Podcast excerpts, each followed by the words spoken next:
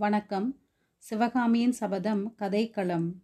சிவகாமியின் சபதம் ஒரு வரலாற்று புதினமாகும்.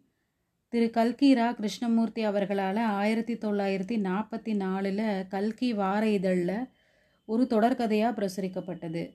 இது பின்னாளில் ஒரு புத்தகமாக வெளியிடப்பட்டது. இது மொத்தம் நான்கு பாகங்கள் கொண்டது. இந்த கதையின் களம் கிபி ஏழாம் நூற்றாண்டில் அமைக்கப்பட்டிருக்கு. இந்த கதை பிரசுரமான சமயத்தில் தமிழ்நாட்டு சரித்திரத்தின் மீது அதிக ஈடுபாட்டை மக்களிடையே உண்டாக்கியது. இந்த கதையில் வரும் முக்கியமான இரண்டு கதாபாத்திரங்கள் திரு மகேந்திர பல்லவ சக்கரவர்த்தியும் அவருடைய மகன் மாமல்லன் என்கிற நரசிம்மவர்ம பல்லவனும் தான். இவர்கள் இருவருமே தமிழ்நாட்டு சரித்திரத்தில் புகழ் பெற்றவர்கள். பல கல்வெட்டுக்களின் மூலமாக இவர்கள் இருவரும் சிறந்த கல்விமான்கள்.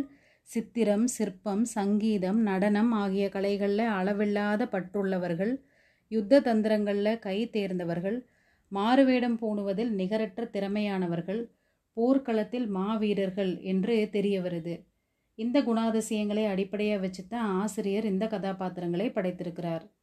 மேலும் இந்த கதையில் வாதாபி மன்னன் புலிகேசி காஞ்சி கோட்டையை முற்றுகையிட்ட சம்பவம் உண்மையில் சரித்திரத்தில் நிகழ்ந்த சம்பவம். மேலும் சில கதாபாத்திரங்களான சிவகாமி அவளுடைய தந்தை ஆயனர் கமலி கண்ணபிரான் நாகநந்தியடிகள் போன்றோர் கற்பனை கதாபாத்திரங்கள். இந்த கதையின் முதல் அத்தியாயத்திலிருந்து இறுதி வரை நம்மோடு வரப்போகிற பரஞ்சோதி உண்மை கதாபாத்திரம்.